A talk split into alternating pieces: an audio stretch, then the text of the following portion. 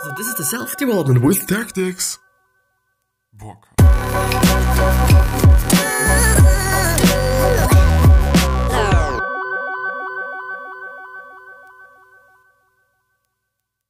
Ooh, this one's probably gonna be a little bit tiny different or a little tiny bit different because today we're gonna actually watch a video and today um, we are gonna react to or I'm gonna react well quote unquote react. I don't want to say react because it is kind of connotated with a little bit of a like not good thing quite.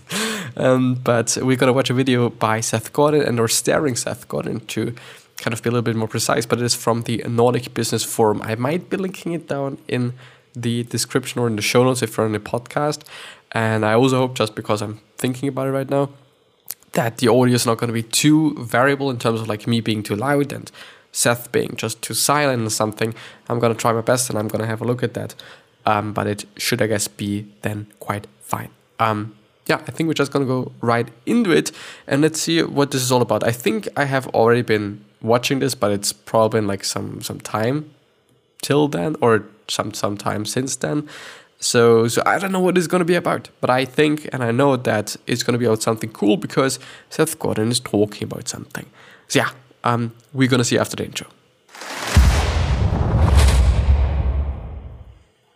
Please check out the description or that description actually, because there's a lot of free things that you can get. First of all, there is the link to the podcast because this is actually a podcast and a YouTube quote unquote show. On the other hand, you're also going to get three things, as I said. For example, the free PDFs of the things that I've highlighted in this episode or in other episodes. If I've highlighted something, then it is going to be in a tiny PDF. You can download it and print it and share it and do whatever with it. And there is everything in this that I've gone through in this episode, which is pretty amazing because some people like to listen, therefore we're having a podcast. Some people like to watch, therefore we're having the YouTube videos. And some other people like to read things. And this is why there's also the free PDF. And there's as well some music, so if you do want to have some background music in this video, then please also check out the third link, or it's actually, I think, the fourth link, but third section, something like that. And there's also just different tracks to choose from, and they're all, I think, an hour long, so, so you should be fine. Everything should be fine, should be good to go. And yeah, enjoy the episode, and I'm gonna see you. And here it is. Seth Godin in marketing, storytelling, attention, and the future of work. It is a 19 minute 25 second video, and I have consciously just taken this one because I believe and I hope and I guess and I, I, I more or less hope actually that it is good. And uh, by the way, I also hope that the construction here is good because I'm there and the YouTube video is there and whatnot. Yeah. Let's see. And also hope it's not too laggy. But I think it should be quite fine. You know? Small less about Permission marketing is the idea of delivering anticipated, personal, and relevant messages that people want to get. And as obvious as that sounds, in 1996 and 1998, that was a revolutionary statement. That marketing and advertising were the same thing then, and that people thought that if you had money, you could interrupt whoever you wanted. And I started an internet company before the World Wide Web called Yoyodyne, and we invented permission marketing, the idea of only contacting people who wanted to hear from us. And the simple test is would they miss you if you were gone? If you didn't show up, would people say, why didn't you show up? And most advertising doesn't meet that test. Well, we were having trouble explaining to big companies, our clients were people like American Express and Carter Wallace, why this worked it would take us months to make a sale. So since I understood how to make books, I made a book about it. Uh, what I have discovered was that a, quite a journey occurred. First, I got kicked out of the Direct Marketing Association because they didn't approve of my heresy. And then uh, a few marketers got the idea, but then you discovered companies like Groupon and Google being based completely on the idea. So it has created literally billions and billions of dollars of value. Uh, and I'm not responsible for all the email you get in your inbox, but the email you want to get, I'll take a little bit of credit for that. And I think this is really something to to to talk about and to just point out that um, there is and, and, and we still see it, and I also still see it. I just have to plug in my computer, so sorry for the off audio. Um, I still see it, like uh, advertising being there, and I do not really want to see it. Like I do not want to have it, and I always then wonder what what they want to achieve and what they want to do because I think they also know that nobody wants to actually click on that fucking ad. Maybe I'm referring to the ad that's on the bottom of YouTube. Sometimes I actually, I think once or twice I clicked on it because I was interested in it, but I'm mostly referring to those ads that are popping up when you see just uh, whatever on a website and you're just scrolling through and suddenly something hits your face and it is a fucking ad. And nobody actually clicks on it. At least I'm not doing it, and most of the other people are just really bothered by them. And it is kind of like, why? Why? You know, why exactly are you advertising in this way? Because nobody cares and nobody wants to have it in this way, and just everyone is bothered by it. So, yeah. Uh, there's actually a few questions, so I'm going to read them. What would be in Seth Godin's Marketing Hall of Fame? Well, the good news is there is a Direct Marketing Hall of Fame. And after the Direct Marketing Association kicked me out, a few years later, they called me back and invited me in. So I had a little plaque up there somewhere. Anyway, uh, you know, this idea that you can build an entity around it, we see it in American politics now far more than it ever was before. We see it in, in uh, companies like Blue Apron and Dropbox and Slack, all of which are built on this idea that we can communicate to people in ways that they want to be communicated to. It turns out that's more valuable than stuff. That Amazon.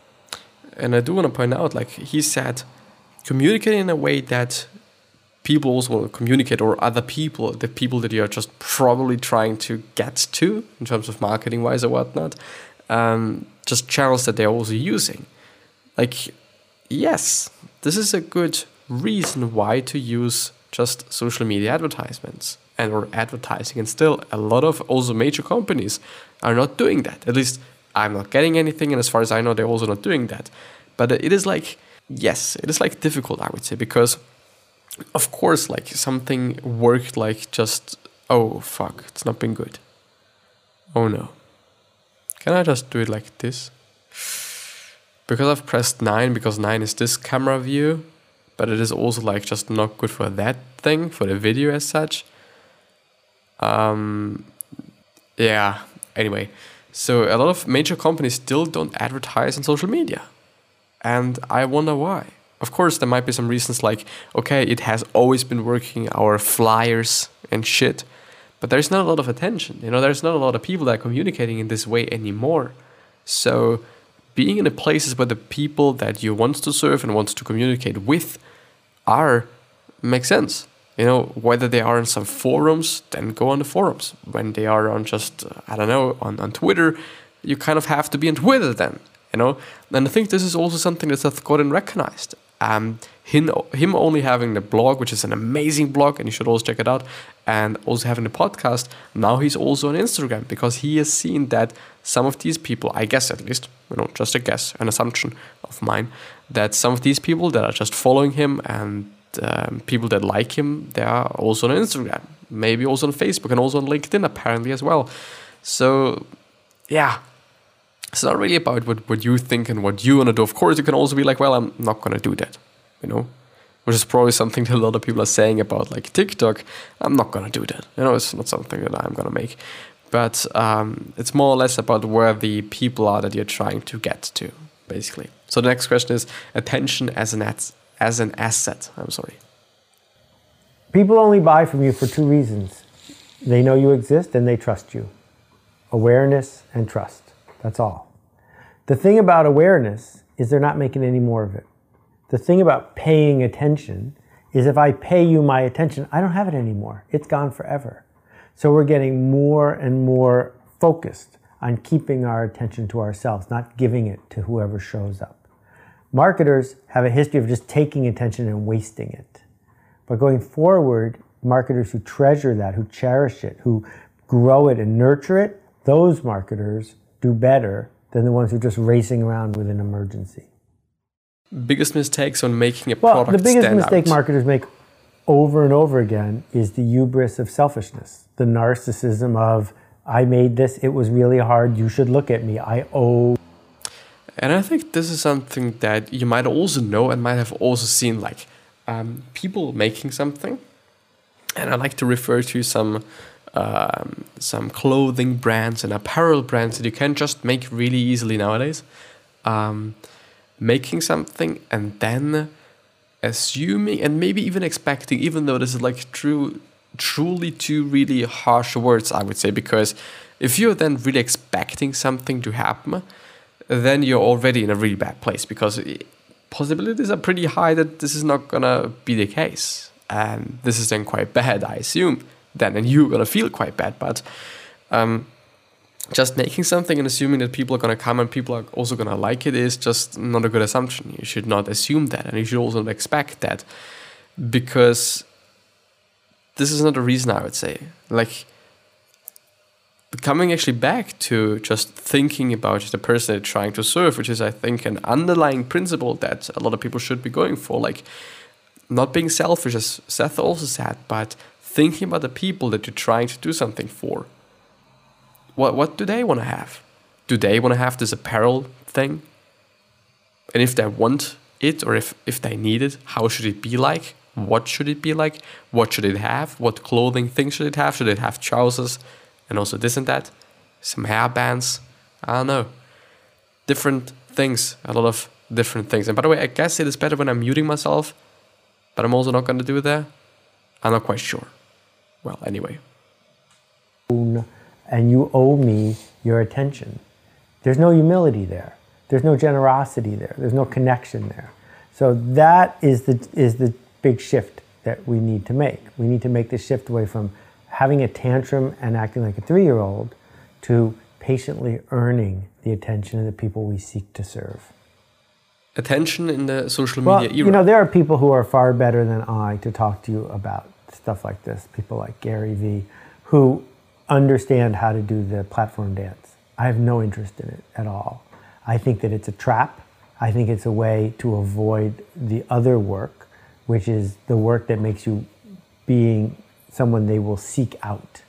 That over and over again, the next bestseller is a surprise bestseller, the ones that no one expected. That the movie industry spends billions of dollars a year using tried and true platform techniques. And yet, the movies that delight and make enough money are the surprises that didn't follow any of those steps. That you know, it used to be you ran your coming attractions Thursday night on TV at 8 p.m. because that was blah, blah, blah, blah, blah, and there's a method. I don't think you need a method. I think you just need to care. And and this is as well like an, an underlining, underlying, quote unquote principle, I would say. I'm not quite sure if it is a principle, but I, I'm referring to it as a principle right now. To care about the work you're doing. And the funny thing is, I'm at this point in time also going through and the podcast, like, um, and there's so many things that I actually refer to this right now, which is really funny. Um, also, it is a book by Seth Godin, which is called The Icarus Deception, which is basically about the story of Icarus, but there's also some, some other things and, and thoughts that went into it and are just basically extracted by it. Also, because it is a summary and not really the book per se, and or as such. The thing is, caring about the work and caring about the work as if you would be an artist. Because if you're an artist, you really truly care about whatever you're putting out because it is your art, because it is something that you did, because it is something that you did with your passion and with your willpower and energy and time. And just as such, thinking about being an artist is something completely different as thinking about you being a worker, quite, you know? And this is also about that. And another funny story that I just think about, and I'm gonna switch the camera once again by not pressing any buttons because I've learned from that. Um, one of my teachers in, in school said, and I'm attending a graphic design school, said that uh, there was once a project and it turned out, or in the end, it's a quite a major project and it's also quite like um, it's still how should I say? It's still running. I think it's been. Can you say there's a logo? I think you can refer to it as a logo. So it was a project um, different companies and different agencies were working on, and it was about a logo for a specific city. Um, this specific city wanted to have a new logo, and it should have uh, like different assumptions, like okay, it should be about this and that and whatnot. And a lot of companies try to, and also a lot of agencies, therefore as well, try to really compress all the ideas the city had for what the logo should look like, what it should be like, what it should just communicate, and all these things. They tried to really put everything into this fucking logo. But the other company that in the end won, and the whole story is about this logo and also about uh, the company, they didn't really do that. You know, they just did something. They did something that in the end worked out really fine and was looking really good and also communicated something, not exactly what they wanted initially, but also something good. And they maybe they've sold it to them really just well and they've therefore won the whole thing, but they have succeeded by not really caring about the initial briefing by the by the client per se or as such. And it is also something that I've seen like as I'm thinking about it, PewDiePie has also been talking about that. As funny as it is, he said that it is not always the case that the audience really knows what they want to have because sometimes he was doing something and they really liked it, you know, but initially they wanted to have something else, but he just maybe didn't want to do it or something. I don't remember, but he did. He did something else quite, and which led to them actually anyway liking it which is a funny thing, I'd say, you know, because I don't know. You know, sometimes we as quote unquote professionals maybe know it better, quite. You could say it, but I think in general, really thinking about the audience and really thinking about them is just a good idea, just as such. Um, well, yeah, let's move on. The next question is Is there a difference between reporting and storytelling? Reporting and storytelling. Well, some journalists would like us to believe that reporting is different than storytelling, but of course it's not. There are a thousand ways to report a story. Is there a true way? If four people see a car accident, does one person actually see what happened and the other three are wrong? Or do all four of us process it in our own way? That American television covers news differently than Dutch television. Are they both doing reporting? Of course they are. But what we know is that human beings process incoming information by telling themselves a story. A story about what they saw, a story about what change it's going to require, a story about how it fits into their existing worldview. And so there are people who are believing nonsense, like they shouldn't get their kids vaccinated, which is dangerous. Are they evil? I don't think they're evil. I just think they're telling themselves a story that has bad side effects.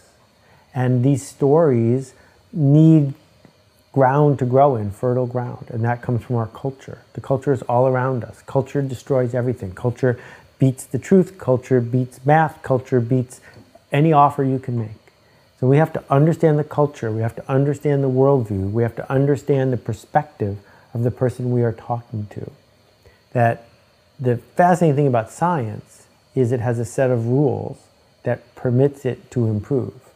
But Ignaz Semmelweis, the brilliant scientist who figured out that if doctors would just wash their hands after they delivered a baby, many children would not die. It took 20 years before other doctors started washing their hands because the story that Semmelweis was telling didn't resonate with those doctors. And as a result, millions of babies died. We see this again and again and again. So our job is anyone who wants to make change, because that's what marketers do, our job is to tell a story that resonates with the people who are hearing it. And there's, I think, a lot of things to to expand on, especially also the last thought, which is marketers make change happen. And this is also, as such, a rule that and a thing that he's often talking about that uh, marketers are not evil.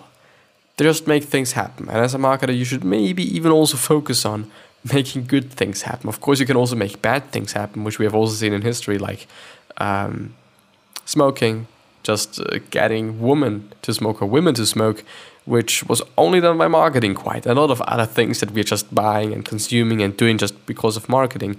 Um, also, Ignaz Semmelweis, uh, the, the stories are pretty, I think it's, as far as I remember, as far as I remember, it's actually an Austrian, wasn't Hung- oh, Hungarian, quite um, Ignaz Semmelweis, but, it is clearly like a German name actually. Um, was a Hungarian physician and scientist, now known as an early pioneer of antiseptic procedures, described as the savior of mothers.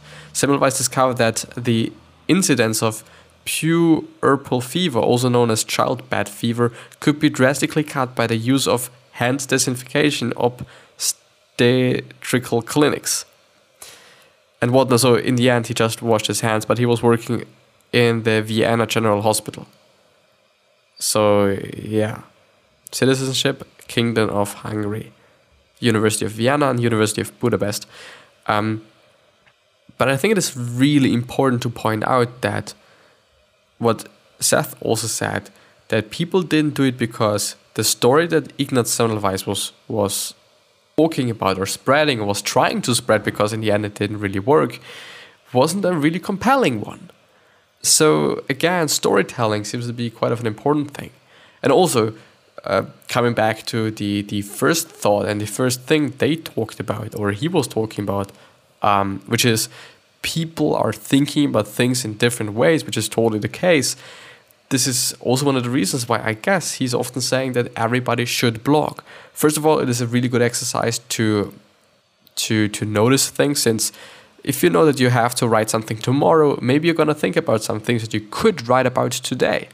Therefore, you have to make up your mind and form an opinion for different things, which is always a good thing, you know, quite.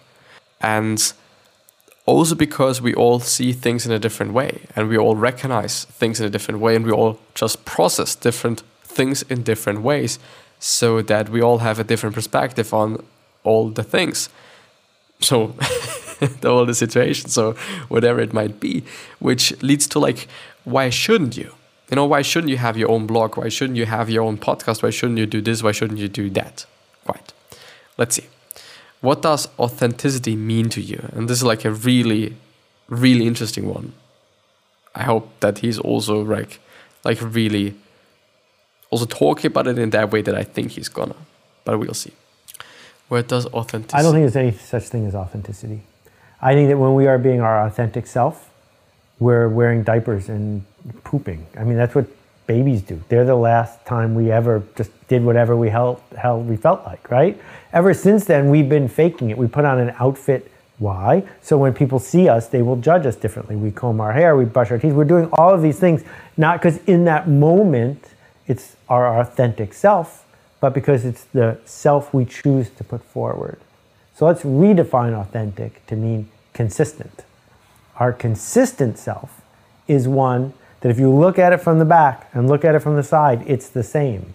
Our consistent self is the way we behave in front of our mom and in front of our customer. When we're consistent, then we can define that as a, sort a, a version of authenticity. Yeah. What story do you regret having believed in? It's actually a pretty interesting one. We're also going to talk about that. But uh, authenticity versus being consistent, consistent in terms of um, and this is a great story that he talked about and that, that I still know just because it is so fucking great. Um, if you do have a barber, you know, and if the barber is authentic and tells you when you're in a barber shop and you're just sitting on this fucking stool and doing whatnot, basically doing nothing, hopefully, and if the barber says, like, I don't really feel like just cutting your hair today. I don't really feel like just cutting your beard today and doing what I am supposed to be doing today. I don't feel like it. Is this something that you want to have? I don't think so. I, and I think that I'm also quite right here. But um, being consistent, therefore, and cutting the hair anyway, even though you don't feel like it, even though when you would just be authentic, you wouldn't just do it because you're not feeling like it, being consistent makes more sense you know, because people come to you because they want to have something, probably. Also, like in terms of what I'm doing, like maybe someday people are just willing to have like this and that video. You know, of course, sometimes I might not feel like that, you know, but but it's not about that. It's not about authenticity, even though there's a lot of nuances to that. That that yeah. Anyway, so what story do you regret having believed in? Which is the next one. Well, um, and the last one. I'm pretty good at not carrying regrets around too much because they just don't really work very well. But I'll give you a couple business examples. Uh, in 1993, the story was online services would only work if they made money. And I, at the time, was working with CompuServe, AOL, and Prodigy. And this thing came along called the World Wide Web.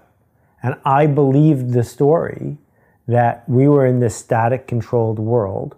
And if it didn't make money, it wasn't real. So I ignored the World Wide Web for a year and a half. I didn't sign up for all the domains I could have. I mean, I was halfway done doing it. I didn't build the website I should have built. I didn't engage in 17 other behaviors because the story, my worldview was we were done. It was AOL, CompuServe, and Prodigy. No one else was welcome. And the World Wide Web, which made no money, which was slower, clunkier, and filled with junk, never going to amount to anything. Now, did other people see what was happening differently than I did? Of course they did, right?